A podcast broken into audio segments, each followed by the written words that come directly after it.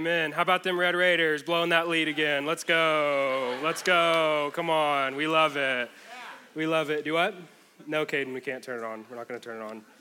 All right, guys, welcome to College Gathering. So glad that you guys are with us tonight. If we have not met yet, my name is Cody, and I'm super glad to be with y'all. Okay, so over the past couple weeks, there has been a lot of new people.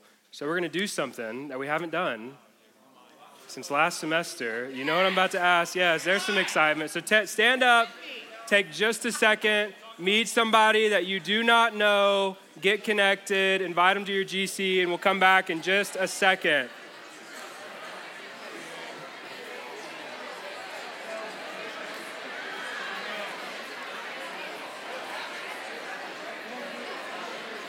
Hey, did you like that? What? Did you like that? I was telling you to get off because you said own that lead again. Oh, yeah. I was saying get off. I- It's in our favor now. have it on. I don't need you up there. You have it on? Yeah.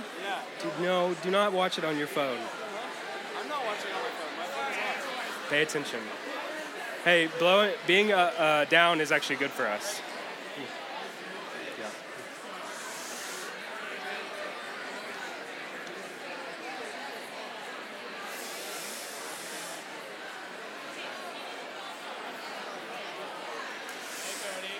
What's up, boys? Yeah, what's your name? Tanner. Tanner, nice to meet you, man. Hey, what's your name? Oh. Just kidding. How do y'all know each other? How do y'all know each other? We just met two minutes ago. Oh, really? Like literally just two minutes ago? Yeah. Okay, well, that's great. I, I don't think they can hear me. Yeah. Here, is that better? That's better. Okay, great. That's great. Tanner, how did you, how long have you been coming to Redeemer? How long? I went here once like a year ago. Okay, so you're back. Yeah. Gotcha. I heard Awesome, that was a college ministry, so I was like, I gotta try it out. 'cause Yeah. Petersburg doesn't have anything. Do what? Petersburg doesn't have anything. Oh, gotcha. It's a you- real small local church. Yeah, okay, right on. Do you, where are you from originally? All over Texas. Really. Oh, really? Well, where's home? I've lived here the longest. So Okay, so Lubbock's home. Right on, bro. Dude, we're glad you're here, man. You said Tanner? Yeah. Dude, Cody. Right? nice to meet you, man. Yeah, yeah, Cody. All right, guys, another 30 seconds or so. Jake, how was your weekend? Really important. Also, I don't know if we've met, man. Blake. Cody, nice to meet you. Blake, did y'all just meet or had y'all? Okay, right on, bro. Well, welcome. How'd you get connected to Redeemer? Man, I was walking through campus, and Yeah. then I saw the tent. Oh yeah. So I was like, church? Um, you know what I'm saying? All right, let's go, bro. Well, welcome, man. Glad you're here. Glad you're here. But yeah, Portland was good though. Yeah, man. It was good. Cool. Yeah. Yeah, it was good. Okay, great. Yeah. it was really crazy. But Okay. it was like super casual, you know? Like Yeah. crazy. Quick in and out. Yeah. Did you fly? Okay, cool. All right, we should probably get this thing going. What do you think? All right. Okay, guys, go ahead and take a seat. We're gonna jump on in.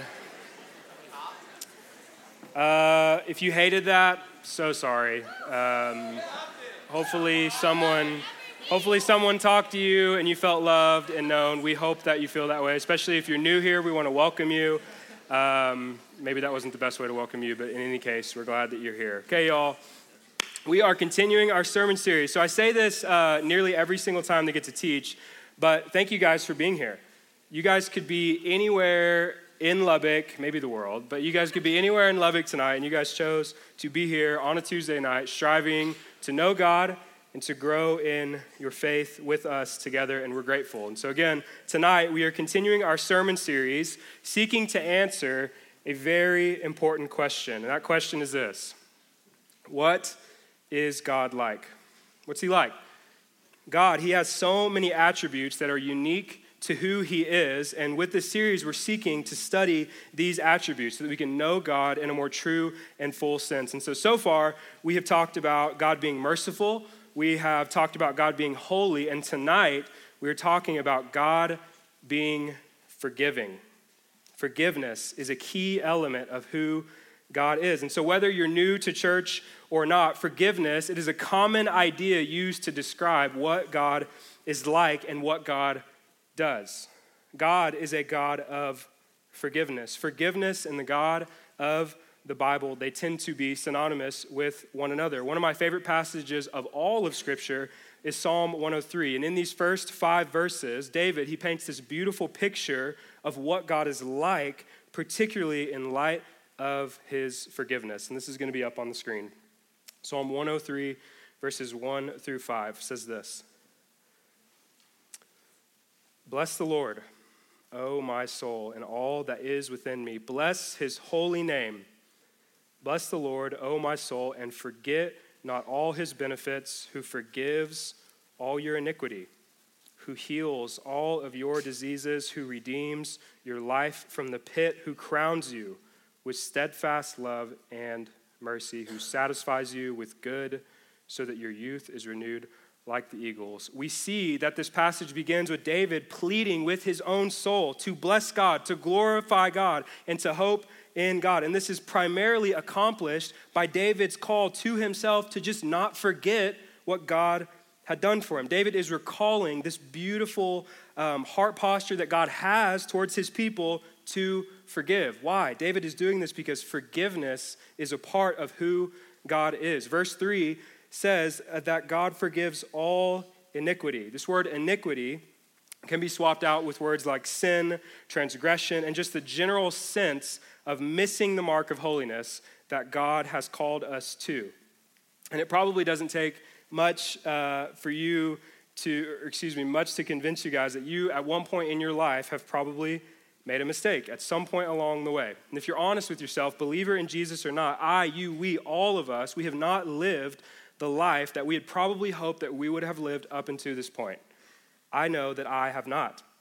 Because of this, because of our sin, because of our iniquity and our rebellion against God, we, all of us, collective humanity, we have amassed, each and every one of us, sin, iniquity, and everything that separates us from God, who is altogether perfect and sinless. Psalm 103, it paints this beautiful picture of being forgiven of your sins, your slates being wiped clean, a new identity given to you that is wrapped in love and mercy. No more guilt, no more shame, no more holding on to mistakes and failures. But how do we get there? How do we receive this kind of forgiveness? And so growing up, I was always a pretty like superstitious kid. I played baseball. We got any baseball players in here? Shout out, there's a few of us. If you've ever played baseball, or you know anything about baseball players, we are incredibly superstitious, like wildly, you know, doing the whole the glove thing, you know, patting your body, you know, doing the whole deal just before you know strike out. It's great, you love it. But also, if you know my story, you know that growing up, I wasn't religious at all. I did not grow up in church. I did not know anything about Jesus. I did not believe in God. I had no, I had no idea anything about the Bible.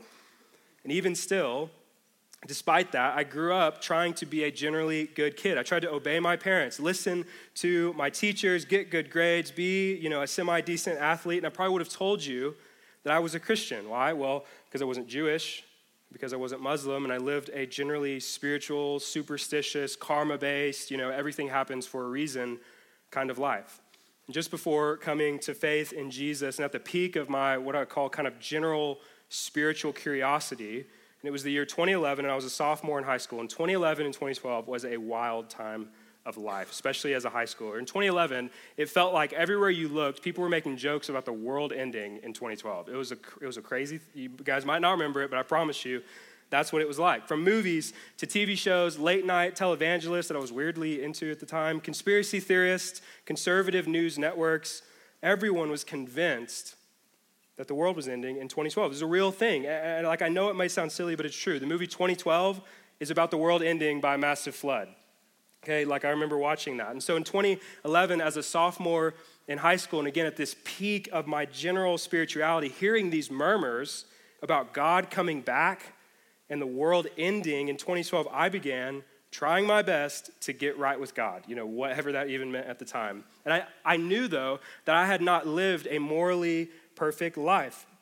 I knew that I was living life far from God. At the time, I was consumed with all sorts of sin and rebellion, and my life was marked with iniquity. This was simultaneously my most rebellious time of my life, yet the most spiritually curious. Later, I, re- I learned Romans 3.23, which validated this idea. It says this, it says, for all have sinned and fall short of the glory of God. And I felt that in my bones because I knew that I hadn't lived a good life, or at least a good enough life, in the fall of 2011, I began to try my best to get right with God. And the slim chance these crazy people were right and that the world was ending and that heaven and hell were real, I wanted to make sure that I was good to go. I wanted that fire insurance card. I wasn't totally convinced that hell was real, but again, in the chance that it was, I knew that I wasn't trying to go there. So, what began to happen is I began to try really hard to live this perfect life. I began to work really hard on myself to reach a point of just general acceptability before God. As a young athlete, I immediately viewed God as some sort of upset coach or disappointed dad in the sky, reinforcing this desire that already lived within me to just try to be enough, to do good enough to earn forgiveness from God. If I was just good enough, I'd earn a spot on God's team.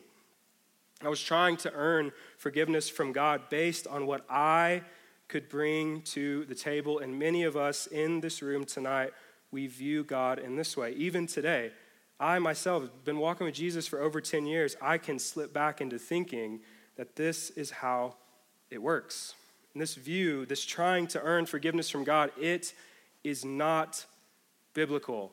You cannot do it. You can't do it. Sure, in 2011, I was generally spiritual, but I was completely wrong in who I thought God was. My understanding of forgiveness was not based in Scripture, but based on my own experience in life. My understanding of God and His forgiveness was wrong.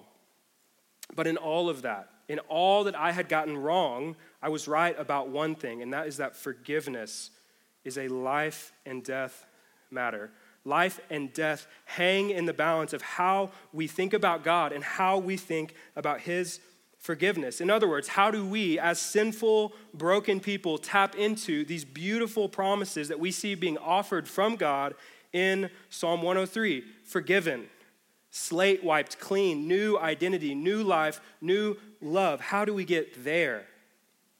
Because so much hinges on this important attribute of God, and because we can tend to import so many false ideas into our own understanding of what God is like and how we get this forgiveness, it is imperative that we look at Scripture and we see what God says about forgiveness Himself. Each of us in this room tonight, we need God's forgiveness, but how do we get it? Maybe this is a bit of an oversimplification, but I can.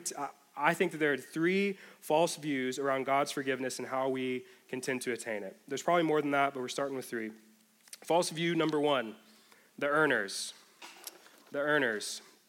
So, this first group we'll call the earners. We already talked a little bit about this group, and this is my story, and this is how most of the world views their relationship with God and how to get this forgiveness. You got to earn it. For most people in the world, minus maybe you know, mainstream Western secular culture, if I was to tell you, or if I was to tell someone, you know, just a general sample size of the whole world, that God exists and that He's perfect and that He is holy, they would agree. Even if maybe they didn't agree on exactly who God was, they would probably agree that He is holy and that He is sinless. Additionally, if you were to ask them, again, the majority of the world, if they've lived up to the standard that God requires in whatever holy book they're reading at the time, they would tell you no. This is my story. Again, as a generally spiritual kid, uh, if, if God really existed, then he had to be perfect. He had to be sinless. And I also knew that, again, if God existed and he was perfect and he was sinless, that I had fallen short of this good life and that I needed forgiveness. And again, instead of, you know, trying to actually read my Bible and figure out what God is like, I just tried to earn it.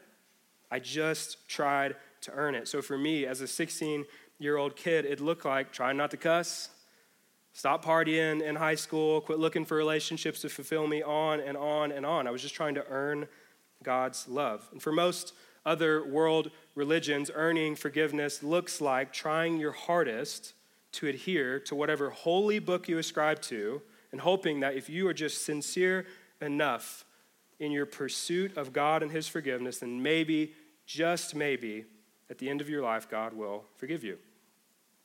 For the earner, there is no real assurance that you will ever actually attain true forgiveness on this side of death. There is no real assurance of eternal life to come. The main thrust of the earner is to just keep trying all of your life to just be good enough. And maybe, just maybe, one day when you die, God will forgive you. Many of you, many of us, we think this currently, or we thought this way in the past, and I'm right there with you. That's the first group, the earners. The second group, the deservers. Don't know if that's a real word, but we're going with it. The deservers.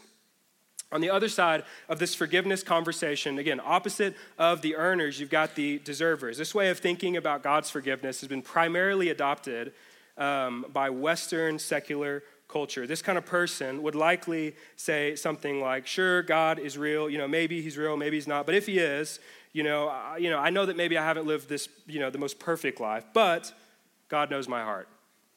God knows my heart, and He knows that I am a generally good person." the deserver, this type of person, based on their own self description, would say that because they are generally a good person, you know, meaning haven't necessarily killed anyone, haven't lied that much, haven't given over too much to those, you know, intrusive thoughts, haven't slept around all the time or driven drunk, because I'm generally a good person, God will forgive me. This group of people would say, because I've lived a generally good life, I deserve to be a recipient of God's grace and God's forgiveness. God knows my heart. God knows my heart. And sure, I didn't live exactly how I knew I was supposed to live all the times, but I had the best intentions. This group of people believe that because they haven't done the worst of the worst, or maybe because they haven't done what other people have done, then they deserve salvation and forgiveness from God. But what if? What if walking with Jesus is not simply about not doing things? Let me say that again. What if walking with Jesus isn't simply about just not doing things? What if God is not simply calling us away from things, but into something truly better? The last category, the last false view, the indifferent. The indifferent. So these are people who just maybe don't care about receiving God's forgiveness. Maybe there's several reasons for this. You know, maybe they grew up not believing in God like me, or maybe they, you know, just don't care about what God thinks of them because of past experiences within the church or with Christians, or maybe they uh, are just too consumed with the life that they're currently living to think deeply about the things of God. In early high school, I had a season of my life where I was this exact person. I lived a double life. I tried to be, you know, the good kid to my parents, teachers, coaches, you know, whoever, but at nearly every single turn, I was looking to relationships, substances, achievements, accomplishments to make me feel whole, to make me feel like I was becoming someone of value. I was wildly insecure, and I would do anything for approval and validation. And in my pursuit of this fulfillment and meaning, approval, validation, I had absolutely no regard for God. I did not care whether he approved of me, disapproved of me. I did not care. You can put those three false views back up on the screen. I think in some ways and at different points of our lives, if we're being honest, followers of Jesus or not, we can tend to slip into, into one of these three false views because of our life experiences, because of relationships, personality, dispositions, our past, our current struggles, because of all of this. Each of us, myself included, we can tend to drift towards being indifferent towards God and His forgiveness. We can tend to slip into this earner mentality, or we can begin to believe that we just arbitrarily deserve God's forgiveness because we're a decent person. Believer in Jesus or not, this is us. It doesn't matter who you are. This is, the, this is who we are, and this is what we can slip into. But each of these three false views, they lead us away from true forgiveness. But what then, what does Scripture say about how to get forgiveness from God? Ephesians 2 paints such a clear picture for us tonight. Ephesians 2, verses 1 through 5 and 8 through 9 say this. And you, it's all of us, were dead in the trespasses and sins in which you once walked, following the course of the world, living life like everybody else following the prince of the power of the air, the spirit that is now at work in the sons of disobedience, again, among whom we all once lived in the passions of our flesh, carrying out the desires of the body and the mind, and were by nature children of wrath like the rest of mankind. But God, but God, being rich in mercy because of the great love with which He has loved us, even when we were dead in our trespasses, made us alive together with Christ. By grace you have been saved. For by grace you have been saved through faith. And this is not your own doing, it is the gift of God, not a result of works, so that no one may boast. This passage is clear. This passage shows us exactly what it takes to receive God's love, God's forgiveness, and to experience life with the God of the universe. And Psalm 103 is saying the exact same thing. God says in Psalm 103 that He will forgive all of your iniquity. Does anyone in here feel like they are carrying guilt and shame from past mistakes you've made? God says that He will heal all of your diseases. Does anyone in here feel weighed down by life? I know I can feel that all the time. God says that He will redeem our lives from the pit. I know there are people in here who feel like giving up. And finally, God's word says that He will crown us with steadfast love and mercy and satisfy us with good. I know there are people in here who are in desperate need of a new identity, a new life that is wrapped in love and forgiveness. And the entire point of the sermon is this we receive forgiveness from God because of Jesus and Jesus alone. I'm going to say that again. We receive forgiveness from God because of Jesus and Jesus alone. God will not forgive your sin because you are a good person. God will not forgive your sin if you are indifferent towards Him. And God will not forgive your sin no matter how hard you try.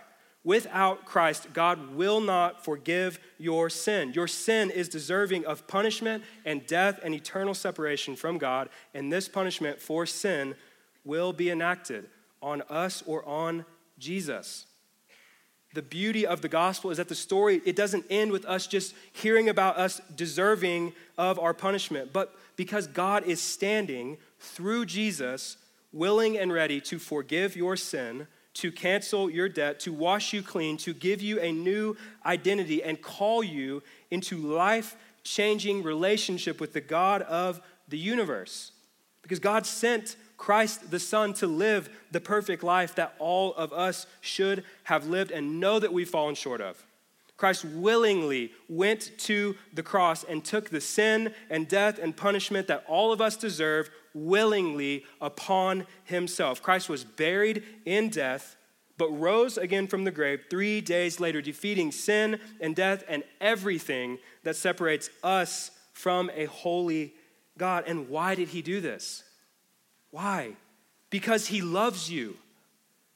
God loves you. Your sin, our sin, my sin, it requires punishment and payment, and Christ took it for us. Because he loves you. He did this because you are not a good person who deserves it, and because you can never do anything to earn it, but because he loves you. Salvation from God, new identity in Jesus, and eternity with God, it cannot be attained by anything that you bring to the table. In order to receive this gift of grace from God, in order to get this new identity wrapped in love, to be set free from the payment, the punishment, and the power of sin in our lives, we must do only one thing, and that is place our faith in Jesus and push all of your chips to the center of his table. Doesn't matter how shaky that faith may feel in the moment. If you look to Jesus for the forgiveness of your sins, God will make you new. God will forgive you. God's word assures us of this promise. Romans 10 9 through 11 says this Because if you confess with your mouth that Jesus is Lord and believe in your heart that God raised him from the dead, you will be saved. Period. For with the heart one believes and is justified, and with the mouth one confesses and is saved. For the scripture says that everyone who believes in him, not everyone who works hard enough or tries to be a good enough person, it says that everyone who believes in him will not be put to shame. If you have yet to turn from your sin, to, to give your life to Jesus, God's invitation for a new identity and new life is available right now. If you've yet to fully give yourself over to Jesus and to his life changing, universe altering way of life, there are people in this building at this very moment praying that you would trust in Jesus tonight. Right now, there are people in this building praying for you. Remember, life with Christ, it is not just about not doing things, but it's about entering into a relationship with the God of the universe who died so that you might live. And so maybe you're in here and maybe you are feeling something tugging on your heart. Maybe you're feeling the Spirit of God pulling on your bones, pleading with you to turn from the life that you thought was going to make you happy and to embrace Christ and to follow Him. When you've made yourself in charge of your own life, has it gone the way that you would have planned? Christ's offer of life is on the table for you to believe and to receive by faith right now in the chair that you're sitting in. Maybe you've heard enough tonight to believe this story, but maybe you need to have a conversation with someone to take that next step with Jesus. God saved me over 10 years ago through a conversation that I had with someone at my church because I didn't grow up in church. I didn't know what it meant to turn from my sins, to believe in Jesus. I heard the gospel. I felt like God was pulling on my heart, and so I had a conversation with someone. And maybe that is you tonight. Again, we do this every week, but we will have men and women in the back willing, ready to have a conversation with you tonight about whatever, Jesus included. If God is moving in your heart tonight, believe in Him. Put your yes on the table to following the Savior who died for you. This gospel about the forgiveness from God that we get through Christ, it cannot be earned and it is not deserved. It is only something to be believed in and to be received by faith and then to be embraced as a way of life. John 7:36, excuse me, John 7:37 through 38 says this. On the last day of the feast, the great day, Jesus stood up and cried out, "If anyone thirsts, let him come to me and drink. Whoever believes in me, as the scripture says, out of his heart will flow rivers of living water. Christ has done it all. Jesus has done it all. So come and drink and receive what God has for us. Walking with Jesus, it is about more than just mentally assenting to some theological truths, but walking, truly walking with God. Life with Jesus is about letting God invade every aspect of your personhood and submitting to the way of life that Jesus has set out for us in his word. John Mark Comer writes this Contrary to what many assume, Jesus did not invite people to convert to Christianity, or in other words, to just agree with some theological truths. He, Jesus, invited people to apprentice under him or to follow him into a whole new way of living to be transformed. Transformation is possible if we are willing to arrange our lives around the practices, rhythms, and truths that Jesus himself did, which will open our lives to God's power to change. We can be transformed if we are willing to apprentice ourselves to Jesus. Then and only then can we, that's you in this room, it's us tonight, only then can we become the people that we ache to be and live the lives that we were destined for. Forgiveness, yes. But life with Jesus buys us so much more than forgiveness. It buys us a way of life that transforms everything about how you view this world. For believers in the room, for the person who has trusted in Jesus, who has that new identity as a son or daughter of God, who has been a recipient of the forgiveness of God because of Christ, this same gospel that saves your soul is the same gospel that maintains your faith through your entire life. John Piper says that followers of Christ never outgrow our need for the gospel. Followers of Jesus, we never outgrow our need to hear what we have talked about tonight. The same Savior who offers living water to those who've never tasted it is the exact same Savior who offers it to those of us who forget its value day after day after day. Believer, follower of Jesus in the room, we, like David in Psalm 103, we forget the benefits of a life lived near Jesus, don't we? Christian, believer, God has forgiven us. He's forgiven you through Christ of every sin that we will ever commit. He has called us into intimate fellowship with Himself through the ministry of the Holy Spirit, and He has given us eternal promises rooted in the love of the Father. How could we forget this? But we do. The Christian life, it is best lived looking back at what Jesus has done and eyes fixed ahead on all that God has for us. So, follower of Jesus in the room, and I'm addressing myself right now in this moment. What false promises of life and living water do we need to set aside to remember all that God has done for us in Jesus? Christ says that he offers us true and living water. What false waters do we need to set aside to return to the God who loves us. So, no matter who you are, no matter where you're at in your relationship with Jesus, where you're at with your walk with Christ, this call tonight, the response is simple. The application is simple. Turn to Jesus. Turn to Jesus. No matter what you believe about receiving forgiveness from God, you have heard, all of us tonight, in God's word, that forgiveness, it's simple. Trust in Jesus for the forgiveness of your sins and begin this life changing new life with the God who loves you.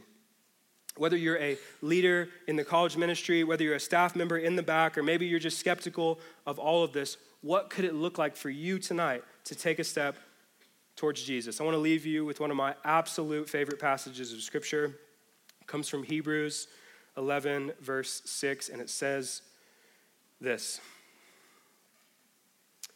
And without faith, it is impossible to please him.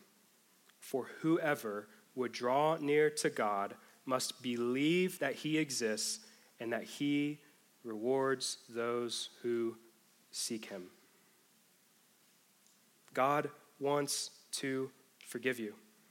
God wants you to have a vibrant relationship with Jesus. God wants you to let go of the, the, the, the, sin and the struggle and the things that promise life but only lead to death. He wants you to let go, not because He just wants you to stop doing things, but because He has something so much better for you in store. God is waiting tonight to reward you, as Hebrews 11 says, with more of Himself. We must only seek Him by faith. And so before we sing a few more songs, I want to put Psalm 103 back up on the screen and read this over us. Let these words inform your worship. So do whatever you need to do, whether it's sit there and just listen or read along, whatever you need to do, just absorb these words from Scripture. Bless the Lord, O my soul, and all that is within me.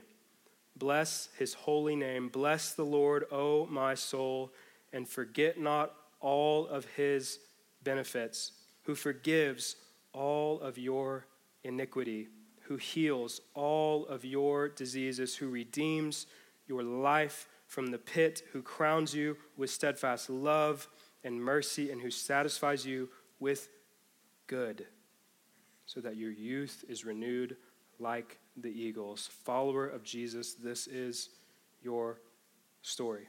Worship God in light of these truths. And again, if you have yet to enter into this kind of personal, intimate relationship and walk with God, it is on the table tonight. Christ purchased a new life, new identity for you. All you need to do is turn to Him in faith. So believe in Jesus tonight. Pray with someone in the back. Talk to someone that you came with, whatever you need to do. Just do not leave here without giving yourself over to the love that God has for us in Jesus. Let me pray.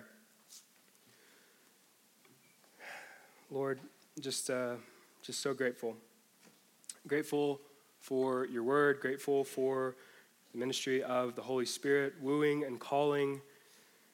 Tonight, God, um, I believe that you are calling students tonight who've yet to believe in you, to give themselves over to you and, and the life that you have to offer. God, I believe that you're calling students tonight to, to worship you and to follow you for the first time. So, God, I pray that you would remove whatever distraction, whatever hindrance, whatever roadblock is in the way to faith in you.